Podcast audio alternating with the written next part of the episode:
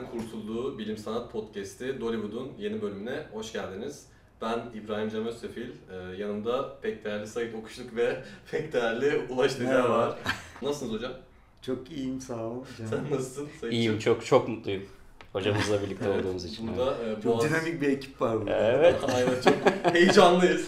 Heyecanlıyız. İlk konuğumuz. Tabii evet, ilk konuğumuzun ulaşıcı olması da ne kadar güzel. Evet. Çok keyifli oldu. Süper. Daha iyisi olamazdı bence. Kesinlikle. Bakalım göreceğiz. O zaman başlasın. Challenge. Ben şu an şey gibi hissediyorum, hani akademinin içinde bulunuyoruz ama biz yıllardır. Gerçek akademi aslında hocalar, işte filozoflar, öğrenciler, sohbet muhabbet ettikleri bir ortam aslında. Hocam bunun için teşekkür ediyorum. Ben yıllardır akademinin içindeyim. İlk defa kendimi sizin yanınızdaki bir Platon gibi hissediyorum yani. Bunun adına çok mutlu oldum. Bu sohbet muhabbet ortamı gerçek akademidir yani. Kesinlikle. İnsani değer görmek en başta. Evet. Bilginin paylaşıldığı, görüşün paylaşıldığı ortam bence çok önemli bir şey. Yani herkes birbirinden bir şey öğrenebiliyor ve bu öğrenme sürecinde gelişiyor insan aslında. Yani ne zaman bu işte not odaklı öğrenci kitlesi oluştu ben bilemiyorum. Yani bilimden uzaklaşıp da veya öğrenmeyi bir mutluluk haline getirip de bununla yetinmeyi seven öğrencilerden ne zaman ya ben notumu alayım, çıkayım gideyim buralardan. Ya şeyi duyuyorum ya ben mezun olayım kurtulayım buralardan. Ben buralardan kurtulmak istemiyorum. Samimi söyleyeyim ya ben sizlerden ne kadar çok şey öğrenirsem benim için her zaman kafidir diyerek İTÜ'den Boğaziçi'ne geçişimi hocam şey yaparız değil mi o belge işlerini? Öğrenci işte buradan öğrenci işlerine doğru. Tabii hocam ne o yatay mı geçiliyor dikey mi geçiliyor artık? Bir geçeyim de. Çapraz. Başvuruyorsun değerlendiriyoruz. Uçarak geçiyor. O zaman yavaş yavaş artık filmimize geçebiliriz. Aman. Yani burada daha önemli konular konuşuyoruz ya. Film. Film de film. Her hafta film. Ama film önemli. Önemli. Film de önemli, bilim de önemli. Bugün çok güzel bağlı. 28 Days Later'ı konuşacağız. Yani Türkçe ismiyle 28 gün sonra. Bu Danny Boyle'ın yönettiği bir film ki kendisine Trains Boy işte Slumdog Millionaire sen çok seversin. Tabii. Başvurdum milyoneri almadılar beni. Var öyle bir hikayem orada. Hakikaten şey almadılar. Bizim milyonere başvurdum. Ben şeyde kaybettim. Aynen yapımcısıyla görüştüm. Kenan Işık ona çok yaklaşmıştı. O zaman Kenan Işık vardı. Tabii ben o eskilerdenim tabii. Programın eski topraksın. Evet. Bana şey dediler yani hangi soruyu hedefliyorsun dediler. Ben 1 milyonu hedefliyorum dedim. Nasıl ya dediler. Benim cebimde bir akbilim var dedim. Başka da param yok dedim zaten. Benim kaybedecek bir şeyim yok. Yani sizin paranızla yarışıyorum ben dedim. Ondan sonra beni çağırmadılar. Baktılar gözü kara yani. Ya öyle bir soru mu var? Sen neyi hedefliyorsun? Onu da soruyorlar. Soruyorlar yani. Bir testlere tabi tutuyorlar. Elim ayağım durmuyor. Müge Anlı'nın yanındaki stüdyoydu zaten. Ama bak sen ilerlemişsin. Ben o soruları gördüm. Ya ne uğraşacağım diye başvurmadım. Sen bir de 10 bin alıp kaçarsın gibi hissediyorum evet, sen. Tabii para ya 10 bin güzel para oğlum. Hiç riske atmam. Çok garanticiyim. 3 jokerimi de kullanırım 10 bin alıp çıkarım. Jokerlerinden biri ulaşacak tabii. Tabii ki her zaman. Bak şey yaptın, iyice dağıttın bizi. Evet. Evet Danny Boyle'ın yönettiği film diyorduk. Bir de senaristi de Alex Garland ki Alex Garland Dollywood'un can yoldaşı. Kendisini çok severiz. Daha önce Alienation filminde de kendini bol övmüştük. Sonraki filmlerinde de gene kendisini muhtemelen bol övmeye devam edeceğiz. Kendisi bizim gönül dostumuz tabii kendisinin muhtemelen haberi yok bundan ama olsun. 28 gün sonranın belki herkes biliyor çok izlenmiş, çok popüler bir film ama böyle bir devrimsel tarafı da var. Ya zombi janrası böyle uzun zamandır sinemada olan bir janrı ama 1900'lerden beri. Ama işte böyle senin deyiminle koşan zombi tanımını getiren belki de ilk film. Diğer eskiden zombiler yine metaforik olarak kullanılsa bile bir şekilde işte yavaş hareket eden, aptal ya da ne bileyim bir şekilde ölümden gelmiş, insani özellik göstermeyen zombiler ama bu filmde hakikaten insani özellikleri gösteren, koşan, atlayan, zıplayan yani ölü olmayan basitçe zombiler görüyoruz ve bu bakımdan aslında biraz da devrimsel gibi geliyor. Yani siz ne dersiniz? Ya zombi demek yanlış değil mi? Evet, bir de tabii bir şekilde virüsle enfekte olmuş bir canlı aslında. Ya, onu aslında bir şekilde... Talihsiz bir birey. Evet, talihsiz bir birey. Bir de dans eden zombi de var bu arada. Onu da es geçmeyelim. Michael Jackson'ın Thriller'ı yani o da yani sayılmaz mı hocam zombi? Doğru, toprağın doğru. altından çıkıyor. Bir şey zombi oluşumu ya da o varlıkların oluşumu bir şekilde biyolojik bir olguya dayandırıyor. Evet, bu bakımdan da aslında bizi gerçekçi bir dünyaya koyuyor. Onun için de izlediğimiz şey hakikaten çok rahatlıkla kapılıyoruz yani. Çünkü çok gerçekçi bir dünya, işte atlıyor zıplıyor, o filmin dokusu da çok karanlık bir şekilde ve bazen belgeselvari, hatta işte dijital olarak çekmişler filmi. Normalde yani dijital olarak çekilen bir film cidden olmaz. Cidden mi ya? Çünkü ben böyle film seyrettiğimde ben Apple TV'den seyrettim o şeyleri. Reklamdan Apple. Görüntü şey değildi yani, dijital gibi değildi bana. Ben de dedim. Ya biz 2003'ten önce, hani ben sizden bayağı bir büyüğüm ya, seyrettiğimiz filmler nasıldı acaba falan diye merak ettim. Hala çünkü Apple TV'de ya da falan bulabiliyorsunuz eski filmleri. Hani yeni çekim filmler değil, o yüzden hani görüntü kalitesi artı hareketlilik falan filan biraz değişik geldi mesela. İşte o özellikle tercih etmişler, o biraz buluntu, imaj şeyini uyandırmaya çalışıp böyle gerçekçi bir havaya koymak istemişler. Ama mesela filmin son sahnesi bu Hello pankartı açıyorlar ya mesela, onu 35 milimetrede çekmişler. Çünkü artık o apokaliptik dünya bir şekilde sona eriyor ve umut bitiriyorlar filmi. Mesela ona falan da dikkat etmişler. O bakımdan böyle çok gerçekçi bir dünya ve o şeye kapılıyorsun hakikaten, o dünyanın içine ve çok gerçekçi bir, hakikaten olabilirmişçesine izliyorsun filmi. O bakımdan da aslında o zombilere, ben zombi demeye devam edeceğim aslında, zombi ve tartışma konusu ama biyolojik bir olguya dayandırdığı için çok metaforik de bir kullanımı oluyor aslında. Hem bir için işte evrimsel psikoloji tarafı ya da sosyolojik taraftan, hem de biyolojik taraftan okunması çok rahatlıkla yapılabiliyor. Tabii ki. Biz de aslında ikisini birden yapacağız. Ama öncelikle belki işin biyolojisinden başlayabiliriz. Burada işte Rage virüsünden bahsediyorlar. İşte insanlar, önce şempanzelerin sonra insanların enfekte olduğu. Tabii Rage virüsü diye bir şey normalde yok. Bu tamamen uydurma diyeyim, bir virüs. Ama işte mesela bazı virüslere öz benzerlikler var. Atıyorum insanda yarattığı etkiler bakımından bir tık kuzu virüsüne benzeyebilir. İşte nörolojik etkilere bakımından en azından. İşte bazı özelliklere bakımından Ebola'ya benziyor. İşte gösterdiği fizyolojik şeyler bakımından. Ama bana ilginç gelen kısmı belki mesela virüs enfekte olduktan sonra diğer bütün zombi canlısının aksine aslında gibi, virüsü sürekli bulaştırmaya çalışıyor gibi. Atıyorum insan etine duyulan bir açlık, bir kanla duyulan bir açlık yok ama bir virüsün sanki sürekli başka virüslere, başka body'lere, başka vücutlara bulaşma çabası var. O bakımdan siz mesela virüsleri nasıl görüyorsunuz? Hocam sizden başlayabiliriz. Yani virüs genel bir değerlendirmesi. Yani filmde işlenen virüs olgusu biraz farklı bence. Çünkü normalde hani virüs enfekte olduğunda insan güçten düşer ya da hani hasta hisseder ya, bunda direkt aktivitesi falan artıyor. Adrenalin bombalanıyor. Koşan zombi oluyor böyle. Yani çünkü mesela o virüsün yani öfke virüsü diye geçiyor ya. Yani öfke virüsü sanki böyle konsantre edilmiş bir hınç ve rage rage şeyi ve direkt mesela enfekte edilen bireylerde hani gözler kırmızılaşıyor, hareketler artıyor. Yani direkt öfkenin belirtileri. Değil mi? Tansiyon yükselmiş hocam, o göze çökmüş adrenalin tabii ki. Yani adrenalinin pompalanmasını hızlandırıyor büyük bir ihtimalle. Ve 20 saniyede etki gösteriyor. Evet, 20 saniyede yani büyük bir ihtimalle o bireylerde konsantre olmuş o virüs bir şekilde ve adrenalin pompalıyor, işte gözler kıpkırmızı oluyor, hareketler hızlanıyor falan. Yani değişik bir virüs. Yani böyle bir virüsün olması çok normal değil bence. Hani biz zombi karıncalar üzerinden gidiyoruz ya genelde. Hani sporlar yerleşiyor, daha sonra onları yüksek bir yere çıkartıyorlar. Karıncaları daha sonra sporların etrafa yaymak için gayet güzel bir konak haline getirmiş oluyorlar.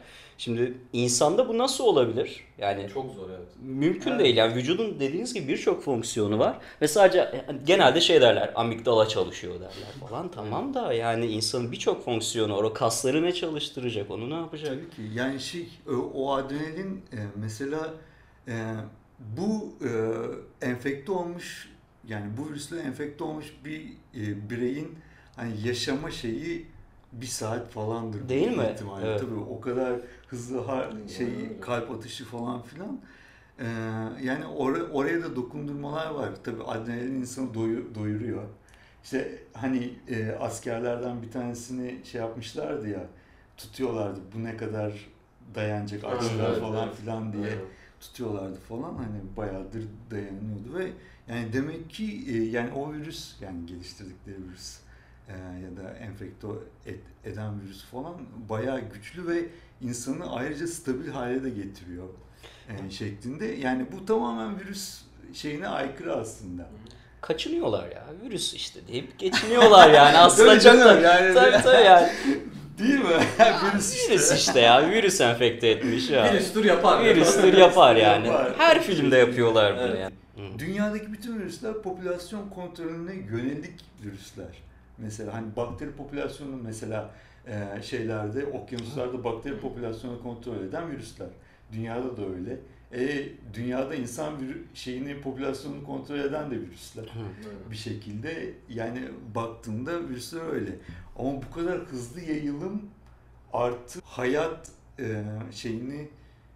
yükseltmesi, enerjisini artı uzunluğunu yükseltmesi. Gerçi bilmiyoruz ne kadar hani sürüyor, sadece 28 gün içerisinde her şey olup bitti ya. Onu bilmiyoruz ama virüs konseptine biraz ters gibi geldi. O zaman biyoloji konusunda biraz sınıfta kalıyor.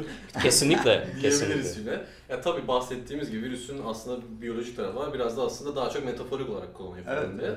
Biraz da aslında o kısımdan bahsetmek gerekiyor. Bu bir zombi filmi değil aslında. Evet, yani. Evet. İnsan projeksiyonu yani. Evet, insanla anlatan bir projeksiyon. Evet, zombiler üzerinden insanı tanıyoruz aslında biz. Aynen bütün film boyunca. Yani çünkü hani hayvan deneylerinden de bahsediliyor ya, işte o hayvan deneylerinde insanlar normalde primatlardan öfke eşiği daha düşük canlılar. Tamam, hani o ilk deney sahnesinde primatlara o öfke, yoğunlaştırılmış öfke verilip hani onları öfkeli hale getiriyorlar. Ve o insanı sıçradığında direkt öfke limiti kalmıyor o zaman. Yani eşik değeri kalmıyor. Evet. Tamamen aşılıyor.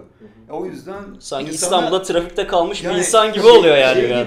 Sen kimsin kardeşim falan derken orada bir çata pata dönüyor bir şeyler oluyor. Yani o eşiği düşün, onun da altında bir eşik yani. Tabii. Düşündüğünde ve o yüzden herkese saldırıyorlar. Evet. Anlatabiliyor muyum? Yani ya bir de zaten maymunlar kızgın, ortam gergin.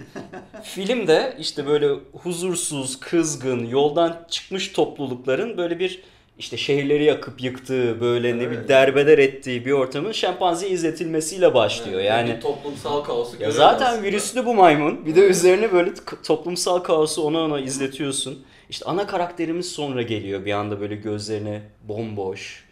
Ondan sonra hiçbir doktorun olmadığı, hiçbir hemşirenin kalmadığı bir hastane açıyor. Belli ki sağlık sistemi çökmüş.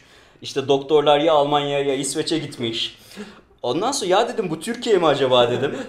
Yok dedim, olamaz yani, sağlık sistemi bizde niye çöksün? Doktorlarımıza gayet iyi davranıyoruz, gereken saygıyı sağlık çalışanlarımıza gösteriyoruz. Sonra hastaneden bir çıktı, yerlerde paralar var. Hiperenflasyon. 2030 TC burası yani, yapacak bir şey yok. Adamlı yani, hiçbir şeyle ilgilenmiyor falan. Eski alışkanlık ha yani. Para buldum mu tam bir... Yani Türkiye olduğunu bir de şöyle anladım.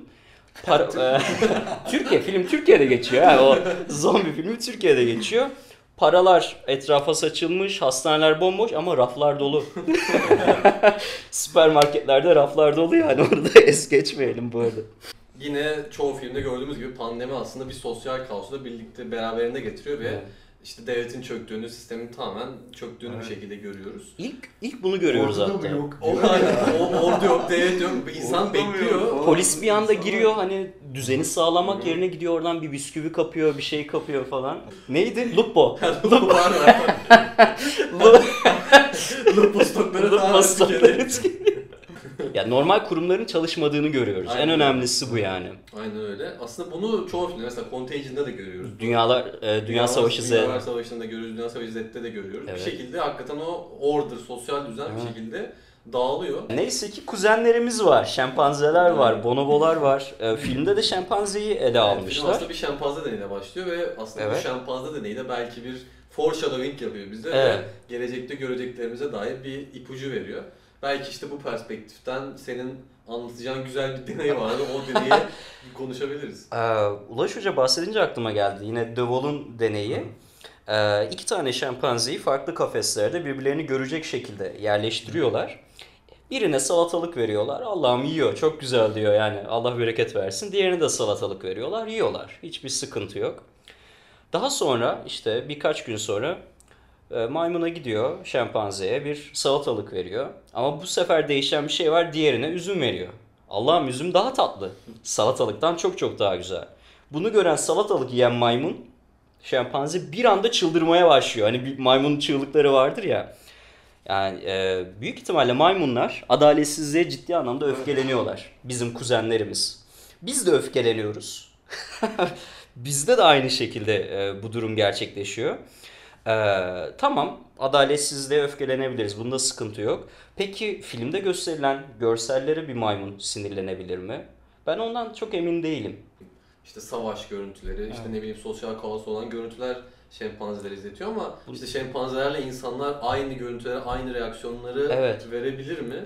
Bu bir değer ataması aslında. Evet. Yani bizim değer verdiklerimize maymunlar o kadar değer veriyorlar mı şempanzeler? Bence vermiyorlar. Bu bizim beynimizin bize getirdiği hem bir lütuf hem de bir ceza gibi aslına baktığımız zaman. Ya şeyi de merak ediyorum. O hayvan deneyleri ne için yapılıyor dedik. Hani bir virüs dedik ama son zamanlarda da çok gündem oldu. Bütün çocuklarda dikkat dağınıklığı var. Herkeste depresyon var. Allah'ım nasıl olabilir böyle bir şey? Düşünsenize bundan avcı toplayıcısınız. Abi geyik avlamamız lazım. Abi ben... Yok baba ya. Yok ya. Yani bu... Daha kafeinimi almadım abi. Şekerim düştü. Biraz da moralim bozuk falan. Ya bu belli ki modern toplumun getirdiği bir sıkıntı, depresyon ve baktığım zaman ciddi anlamda da ilaç üretilmeye çalışılıyor. İşte nedir mesela? Serotonin geri alım inhibitörleri üretmeye çalışıyoruz ki serotonin nörotransmitter, bize mutluluk veren bir madde. Bunun vücuda geri alınmasındansa hani devamlı aktarılsın falan, bizim mutluluğumuz devam etsin. Bunun için bir hayli bilim insanları uğraşıyor. Peki şunu da merak ediyorum yani belki de bizim depresif olmamız lazım ara ara. Yani insan hep mutlu mu olmalı? Yani maymun deneyleri öfke diyoruz ama belki de öfke bizim için harekete geçirici bir adımdır. Önemli olan belki de dengesini sağlamaktır. Mutluluk ve öfke arasındaki dengeyi sağlamaktır. Evrimsel psikolojiyle uğraşanlar mesela farenin mutluluk bölgesini, beynindeki mutluluk bölgesine elektrik sinyali veriyorlar. Fare çok mutlu. Mutlu, mutlu, mutlu, mutlu. Yanına yemek koyuyorlar. Yüzüne bile bakmıyor. Mutlu, mutlu, mutlu, mutlu. Yanına en sevdiği şeyleri koyuyorlar. Mutlu, mutlu, mutlu. Aslında fazla mutluluk fareyi ölüme sürüklüyor. Bir bakıma baktığımızda. Hatta şey deniyor. Beynimiz mutluluk sarhoşluğuna izin vermemek için tasarlanmıştır diyorlar. İyi bir gelişme sonrası yavaş yavaş beynimiz bizi anlamsızlığa sürüklüyormuş ve yeni bir hedef bulmaya çalışıyormuş. Hani mutlu olduğumuz anları düşünelim. Biliyorum aklına ne geldi. İşte ondan sonraki o boşluk hissin, senin o depresyona yönlenme hissin, senin yeni bir hedef bulmanı istiyor. Yani evrim bizden yeni bir hedef bulmamızı istiyor. Yani dolayısıyla mutluluk aslında bir illüzyon. Şey geliyor aklıma, Büyük İskender fethedilecek her yeri fethettiğini düşündüğünde ağlamaya başlamış. Şimdi nereyi fethedeceğim diye. Bitti diye. Dolayısıyla da insanların hem mutluluğu, antidepresanları hem de öfkeyi çalışmaları gayet mantıklı. Tam işte aslında şeydi, film de işte tam orada aslında o anı yaşıyoruz. İşte aynen. Öfke virüsü diyoruz ya, aslında o öfke virüsü insanlara o hakikaten işte o şeyi belki eşiği belki düşürüp öfkeyle her şeye saldırıyor yani tamamen bilinçsizce. Yani kendini bir şekilde belki mutlu edecek bir kaynak olarak görüyor saldırdığı şeyi ama tamamen bilinçsizce oraya atlıyor ve ne yaptığının aslında farkında da değil. Evet. İşte aslında belki o virüsün o dediğimiz metaforik tarafı ya da işte sosyal taraftan okuması bu aslında. O öfke, o heyecan, o işte ne bileyim bir yerlere koştuğun o aksiyon aslında modern toplumun, modern insanın aslında bir eleştirisi olarak konumlanıyor. Ya biz modern toplumda mutluluğa çok odaklıyız. Hı hı. Freud da bunu söylüyor. İnsanın amacının mutlu olmak olduğunu söylüyor. Ve reklamlar, bütün kurumlar bizi mutlu etmek üzerine. Mesela şey var, alışveriş yaptığımızda beynimizin mutluluk bölgesi inanılmaz çalışıyor. Hani üzerimize başımıza bir şey almak, süpermarketten bir şeyler almak. Filmde de görüyoruz, markete gittikleri zaman ne kadar mutlular. Şaraplarına, viskilerini alıyorlar. Bilerek koymuşlar. Yani bilerek koymuşlar herkes, bence. Orada zaten tabii. Böyle şey müzik de giriyor galiba. Müziğin aslında tonu falan değişiyor o sahne. Aynen öyle. Hep karanlık bir sahne falan. Orada böyle ışıklar yüzüne vuruyor, böyle her şey çok güzelmiş. Herkes mutlu. Aynen. Doğru. Ya, ve mutluluk alışkanlıklarımız da bizim çok ortak. Hani çıkıp bir yemek yemek, işte süpermarketten bir şey almak, kendimize pahalı bir şeyler almak. Hani mutluluk alışkanlıklarımız da aslında kendimizi tüketerek işim artıyoruz. Kendimizi tüketiyoruz. Yani modern toplum aslında bizi mutlu ederek tüketiyor. Bizim arada öfkelenmemiz de lazım. Hani nasıl öfkenin eşiğinden bahsettik, mutluluğun da bir eşiği var. Hazır Büyük İskender demişken bir de Roman Diojen'in hikayesi de var yani bu konuyla ilgili. Biliyorsunuz hocam, Roman Diojen'i İskender ayağına çağırıyor. Diyor ki ben gitmem. Kendisi gelsin diyor. İskender'i ayağına çağırıyor. İskender de diyor ki herhalde bir şey var yani, bir bildiği var diyor. Hayırdır diyor yani, sendeki bu cüret neyin cüreti diyor. Ben diyor senin kulluk ettiklerine sahibim diyor. Sen şan, şöhret, para, pul, gurur, bunlar için benim için hiçbiri önemli değil diyor. Çünkü Roman Diojen'in üzerinde bir tane pespaye, bir tane şey var. Kurt Cobain. O da aynen Kurt Cobain'in hırkası var.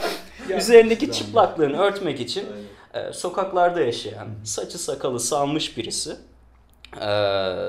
Dolayısıyla onun için hiç önemli değil bunlar. Hiç de önemli değil ve mutlu olarak da yaşıyor yani. Dolayısıyla hayat amaçlarımızı, değer yargılarımızı film tekrar tekrar sorguluyor. Zombileri de bu yüzden seviyorum. Aynen. Hiçbir zombinin patronu yok. İşe geç kaldım diye dert etmiyorlar. Ondan sonra çıplak olmalarına rağmen gidip de bir kadını istismar etmiyorlar. Ama filmde gördüğümüz gibi yoldan çıkmış bir asker grubu, isimlerini almak istemiyorum, neler yaptığını görüyoruz. Yani asıl tehlikeli olan zombiler mi, insanlar mı? Bize hep zombiler olarak gösteriliyor evet, ama... Aslında filmin öyle bir tarafı da var. Mesela, evet ya o mizansen çok önemli. Adam Jim geri döndükten sonra... Tamam mı? Direkt zombiyi bırakıyor. Tabii. Anlatabiliyor muyum? Ve hani 3-5 tane insan kalmış ortamda ve bunlara karşı yani bunları öldürmek için uğraşıyor. Evet. Anlatabiliyor muyum? Ve orada bir şey değer de ya toplumsal değer de işte kadına ya şimdi artık kadının rızası olmadan evet dışında bir şey. Hani üreme istemi falan filan var ortamda evet. Tamam mı? Hani kadını abuse ediyorlar ya. Bu değer öne çıkıp tamamen bütün değerleri aslında şey yapıyor. Yani hayatta kalma değerlerini ortadan siliyor ve adam gidip zombiyi serbest bırakıp evet. Kendi ölmesine yani ölecek olmasına rağmen yani öyle bir olasılığı olmasına rağmen ortamı bu hale getiriyor falan. Ya bu bence hani filmde sorgulanması gereken bir şey. Sen onu yapar mıydın? Mesela aynı şeyi yapar mıydın? Ben geri dönmezdim hocam. Ben kaçtığım gibi. Beni oraya kimse sokamaz geri. Yani benim zombilerden kurtulma planım bu şekilde. Savaş yok, kaçma. Kaçma yani sadece. Ya kaçacaksın da nereye kaçacaksın yani? Kaçıyorum hocam. Et yemiyorlar, bir şey yemiyorlar. Adam yani. Last of Us'ı sürekli kaçarak bitirmiş. Tek kurşun sıkmadı. Zombiye tek kurşun sıkmadı. Sessiz. Tabii. Ama çivili sopamı severim. Çivili sopa çok güzeldi. Ya zombileri seviyorum ya. Zombiler insanlar için güzel bir projeksiyon sunuyorlar ya. Önce şey dedik, hani mutlu olmaktan bahsettik.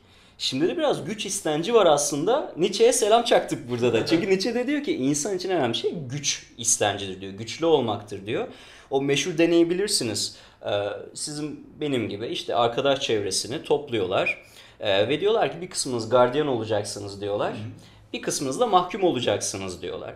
İşte ilk başta rollerimizi yerine getiriyoruz. Cem gardiyan olsun, ben mahkum olayım. Selam Cem, ne yapıyorsun, ne ediyorsun? Bu bir süreden sonra gardiyanlar güç uyguladıklarında ve bunun karşılığında herhangi bir ceza almadıklarında gitgide daha cüretkar olmaya başlıyorlar. Ve bir süreden sonra bir insanı öldürmeye kadar gidiyorlar. Yani güç insanı farklı bir boyuta taşıyabiliyor. Filmde de gördüğümüz gibi işte askerlerin farklı bir boyuta taşındığı gibi. Fakat şunu da merak ediyorum. İnsanın doğası denilen bir şey var mı acaba? Yani insan iyi yaratılışlıdır veya kötü yaratılışlıdır diyebilir miyiz? Bilmiyorum, ben bunu da sormak istiyorum. Yani size bilmiyorum cevaplamak ister misiniz ama. Bir sürü teori var ya işte, mesela kimisi boş bir levha diyor, kimisi işte evet, bütün evet. İşte İnsan sonradan şekillenir. Aynen, bütün atalarından kaldığının bir kalıntısıdır diyor. Ben biraz ortadayım. Yani hakikaten bir boş gidiyoruz ama bir şekilde tamamen şeyde değiliz. Nasıl diyeyim? Bazı şeylerle hakikaten atamızdan geliyor gibi hissediyorum. Yani şey olarak, davranışsal olarak. Öyle zaten, hani mesela şeyler, yeni doğan çocuklar bir yaşlarına kadar hani primat gibi ya. Tabii. Direkt yani ata dediğim primat şeyleri ve hani onda algıları açık ve çevreyi algılayarak karakter geliştiriyorlar aslında. Hani tamamen Freud'un şey, psikoloji şeyi. Yani belki hani tamamen boş gelmiyoruz. Ama bizi etkileyen çok şey var etrafımızda. Çünkü iletişimimiz güçlü, artı processingimiz, hani etrafı işlememiz çok güçlü, tamam mı? İnsan olarak böyle. Zaten insanı insan yapan bu. O yüzden çabuk evriliyoruz. Yani mental olarak çabuk evriliyoruz ve o şeyler ya iyi ve kötü bir şekilde etrafında gelişiyor. Evet. Tamam. Ya, işte fenotip oluşumu gibi yani. Evet. Ya Karl Popper şey der, yani bilim dediğimiz şey biyolojiktir der. Tam tersi değil, bilimin biyolojik olduğunu söyler.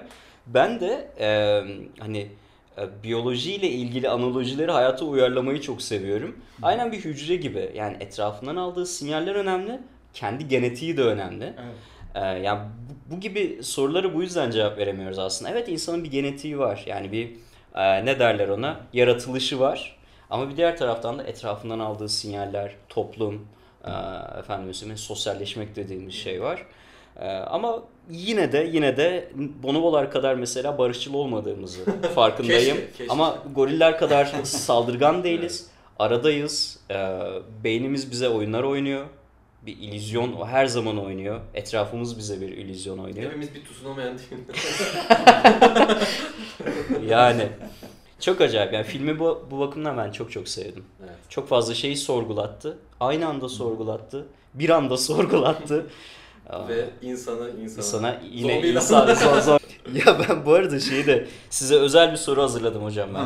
Sorabilir miyim sayın moderatörüm? Tabii, lütfen. O son sorudan sonra artık filmi puanlayalım ve yolumuza bakalım. Hocam benim size sorum varsayımsal. Bu da gibi oldu. Hocam benim size bir sorum. Hocam zombi öldürmek günah mı? Hocam diyelim ki bir gün kafanız attı ve artık iyi taraftan kötü tarafa geçtiniz. Bilimin kötü adamı, kötü çocuğu olma kararı aldınız. Ve dediniz ki ben bir zombi salgınına neden olmak istiyorum. Nasıl bir zombi üretirdiniz ve ürettiğiniz zombiyi nasıl üretirdiniz? Buradan seyircilerimize... Ben not defterini açıyorum. Ya varsayımsal metotlarınız ne olurdu hocam? Keşke yani. Bir soruyu daha önce... Hocam sürprizi kaçmasın. Ben zombimi insan gibi yaratırdım. Yani tamam mı? Aynı karakterde. Aynı şeydi ama... Metrobüste maske takmayanlar gibi ya. Ben öyle algıladım. Ya fark etmiyorsun virüsün yayılabilir. Değil mi? Bizden birileri ama zombi aslında yani. Kesinlikle. Hayatın farkında değil yani. Güzel. Metafor tamam. Hocam zombiler. Bence de, ben direkt öyle bir şey. Maske yapayım. Takın lütfen ya. Şeyi de merak ediyorum hocam, yanınıza kimleri alırdınız zombi saldırısında? Zombi adası. Nasıl karakterlerden oluşurdu hocam yani? O da çok ilginç. Mesela kimisi yanına güçlü birilerini almak ister. Ben Naomie Harris'in karakterini isterim o. Öyle mi? O karakter. Lazım. Çok yalancı bir adamsın. Lazım. Çok üçkağıtçı bir adamsın. Yok ya, bence yalnız olmak yani belki daha iyi olabilir. Ben de katılıyorum hocam. Yani ama yanınızdaki size dönebilir yani çünkü. Yani efor olarak ya o çok arada kalır. Zor bir şey. hani kendini koruma artı kendini planlama falan filan daha önemli. Çünkü toplulukta yani insan toplulukları genelde şey oluşturuyorlar. Bir kaosa gidiyor. Entropi hocam ha, yani. İşte, üç kişinin avantajı da birinin erkete yatırabiliyorsun. O avantajı var. Ben onu düşünüyorum. Erkek önemli. Zaten ya öyle bir durumda hani olasılığın hani ölme olasılığın şeyse ben de zaten tip 1 diyabet var. Direkt hocam yapmayın. Yapmayın hocam. Üretiriz yetişsin hocam. Direkt dururdum. Vurun. İlk önce beni vurun falan. Hocam siz laboratuvara yerleşmeniz lazım. Üretim ama şimdi malzeme nereden gelecek? Onlar çok fantastik şeyler ya. Yani gerçi her türlü fanteziyi yaşamaya başladık değil mi? Yani, tabii. Bu son pandemiden sonra hani oluyormuş. Şeklinde. Ben pandeminin varlığını anlayamadım bile. O kadar hazırlıklıymışım ki. O kadar hazırlıklıymışım. Benim hiç bir şey olmadı falan. Ya makarna stoğum bitmedi bile yani pandemi. 2 yıl sürdü pandemi. Ben hep evdeydim zaten. O zaman yavaş yavaş filmi puanlayabiliriz. Lütfen. Bence bol bol konuştuk. Evet. Dolly Score bölümüne geçmenin zamanı geldi. Dolly Score. Ablacım Dolly Score mu? Bu ünlüsü abla. Şuradan bir Dolly Score alır mısınız? Alalım ablacım. Ben düşünüyorum, ya biyolojik taraftan biraz sıkıntıları oldu aşikar ama sosyolojik ve psikolojik bakımından gayet değerli bir film. Ben de biyoloji tarafından şöyle puan kıramıyorum, işte o devrimsel tarafı olduğundan dolayı. Daha önceki zombi filmlerinin hiç böyle biyolojik bir bağı yok ama bu ufak da bir şey olsa bir şey koymuş, işte atıyorum Ebola'dan esinlenmiş, işte kuduz böyle olur falan demiş. Evet. Mekanizma ne kadar mantıksız olsa da en azından öyle bir şeyler var ve onun için ben hiç vermediğim kadar yüksek bir puan vererek 90. Wow. Hocam yapmaz hocam. Normalde hocam 70-75'tir ama onu da zor koparırız yani. Bu 90. Ya Danny Boyle, işte Alex Garland, onlar eşimiz dostumuz biraz da. Tam şey bir de. Hocam kağıdımı görebilir miyim? Vallahi eğer şeyse düşürürüz puanı fazla verdiyse. O tipte hocam yani. Rezillik ya. Ama bu çocuk benden geçti. Bu çocuk günü rahatlıkla geçirebiliyorum ben. Süpermiş. Siz ne dersiniz? Torpil geçtin ya vallahi tanıdık diye. Vay, ama Alex bizden ya. Öyle ya Animation'da falan çok konuştuk. Evet. Yani bir de Animation'da böyle çok çalıştı. Onun için ben puanımı yüksek tutuyorum. Müzikleri de yine güzeldi. Tabii. Müzikler çok güzeldi ya. İnanılmazdı. Yani ilk baştaki Beginning yani The Beginning çalıyor. En sonunda da Blue State'in şarkısı çalıyor. Çok hoşuma gitti. O dijitalden 35'liğe geçiş falan da hani her şey birden normal sinema ekranına dönüyor ya. Bir de yani 2003'te dijital ne kadar iyiydi ki. Aynen. Yani ya zaten o dönemde bile dijital çekim yani 2-3 tane belki. Evet doğru tabii. Çok az yani. Herkes 35 milimetreye geçmişti. O yüzden mesela sinematografisi falan bence çok güzeldi filmin ya. Yani yenilikçi miydi diğer taraftan? Renk seçimi artı kamerayı kullanma falan filan o turkuaz kırmızı hep zaten görüntü yönetmeni de Dokma akımının bir yöntemiymiş. Sen seversin İskandinav sinemasını yakından. Zaten ana karakter Jim yeşil gözleriyle kötüler yani şeylerde kırmızı gözleriyle falan filan çıkıyorlar ya. Artı o kırmızı yeşil giysilerde falan sonra kıza verdikleri giysiler artı hani ortamın yeşilliği falan filan. Bak bir 90 daha geliyor bak. Geliyor. Var. O bakımdan bence çok iyiydi. Ben mesela filmi seyrederken çok hoşuma gitti. Yani sinematografisi falan filan çok hoşuma gitti. Bir de mesela Cem'in dediği gibi hani biyolojisi bence çok iyiydi bakımından. Hani ben olarak nitelendiriyorum, yine o sınırları diyeceğim, bak hani insan olarak sen buradasın, primatlar var senden önce, bunların öfke eşiği daha yüksek, sen buradasın, ben seni sen buraya kadar gidebilirsin, yani biz bir primatı buraya kadar bir primat buraya kadar gidebiliyor, hani dikkatli ol, artı o virüsün mesela hani virüs böyle bir şey yapmaz ama virüsün mesela öfke virüsü olarak nitelendirdikleri şeyin bir insana katacağı bütün biyolojik özellikler de iyice düşünülmüştü. Hani dediğim gibi adrenalin pompalanması, evet, gözlerin hızlı hareketler falan filan böyle. Bence hani bir biyologdan falan şey almışlar mıdır? Danışmanlık almışlar. Ya benim bildiğim kadarıyla yok ama yok, yani bu ama bence Alex Garland evet bayağı bu konularda bayağı iyi. Benden alınmadı.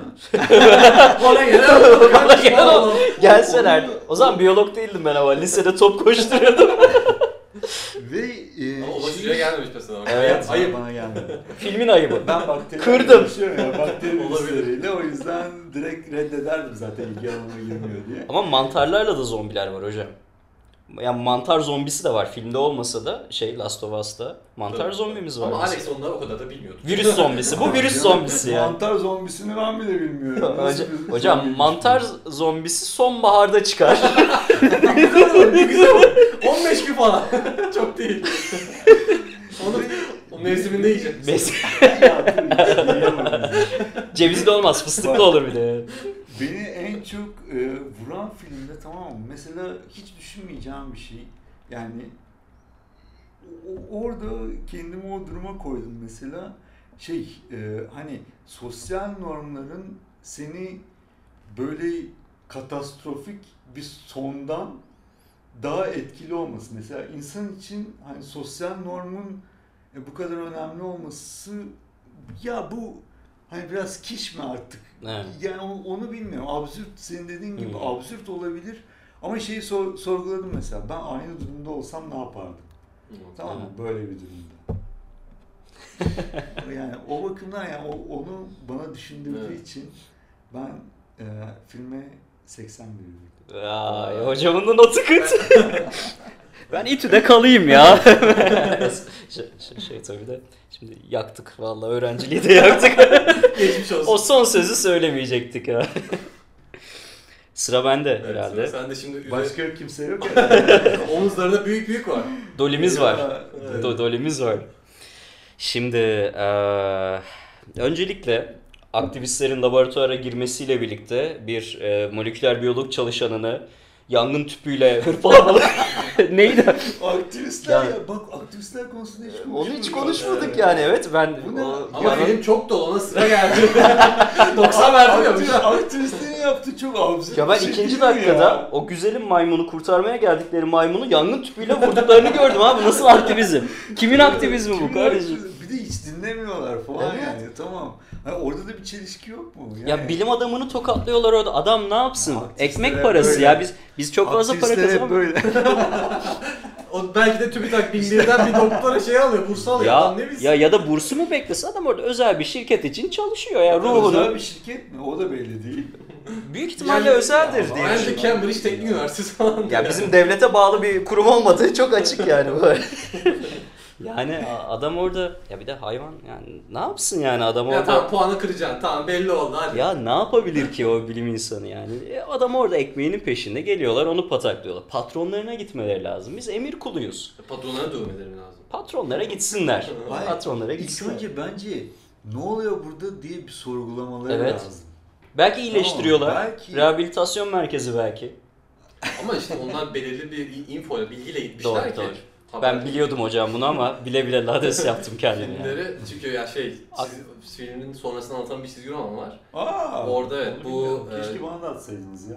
Valla ben de son anda gördüm ama yollarım mutlaka. Ya orada diyorlar işte Cambridge'de iki tane bilim insanı hakikaten bu insandaki öfke kontrolünü sağlayan mekanizmayı araştırıyorlarmış, araştırıyorlarmış. İşte oradan bir nörotransmitteri izole edip sonra onu şempanzeye vermişler Ebola virüsünün içinde ama Ebola virüsü olup mutasyon geçirip tam tersi bir etki yaratmış. Ondan sonra da işte o bilim insanlarından biri bunu işte yapıp anlayıp biz şempanzeye zarar veririz deyip yapıp vazgeçip animal aktivistlere haber vermiş. Animal aktivistler öyle gitmiş. Onun için ben de animal aktivistlerin yanındayım. Tabii şeymiş. Evet orada böyle biraz bağlamışlar. Ama yine de yani bunun efekti olduğunu biliyorlar ya bir evet, şekilde. Dayağım değil bu bahane değil. Tabii canım gidip de orada moleküler biyolog dövmenin ne anlamı var kardeşim yani. Doğru. Adam belki basit bir protein tamam bir şey. Tamam ya şiddetin yanında değil. O da ekmeğin şiddetinde ya. Evet yani. Ondan sonra şeyi sevdim. Efendime söyleyeyim filmde paranın, markanın, tüketimin, ama değerlerimizin. Pepsi reklamı vardı. Vardı ama evet. Pepsi'nin de bir değeri kalmadı. Ama vardı. Ben kalmadı. Pepsi kola yarışı. Cem Yılmaz yapsa gömersin. O kolacı, bu tabii Pepsi'ciydi. Tabii Steve yapınca o cool oluyor. Olmaz. Siz de Pepsi'yi görmüşsünüzdür hocam. Yerleştirmişler viral olarak. Böyle iki yerde var, Pepsi içiyordu böyle acıyor. Hani diyordunuz ya zombilerin normalde virüs aldıktan sonra bir iki saat içinde gitmesi lazım. Pepsi ayakta tutuyormuş hocam. Pepsi. Yani Pepsi yani. Pepsi reklamı almışız gibi oldu. Ya, bu tip kurumların zombilerle birlikte yıkılması hoşuma gitti. Sizin bahsettiklerinize kesinlikle katılıyorum. Her birine teker teker. Ama 51. Yok, ben de 95 vermek isterim. 95. Hocam. Ona gömdü. Hocam ben maalesef ben öğrencileri seviyorum.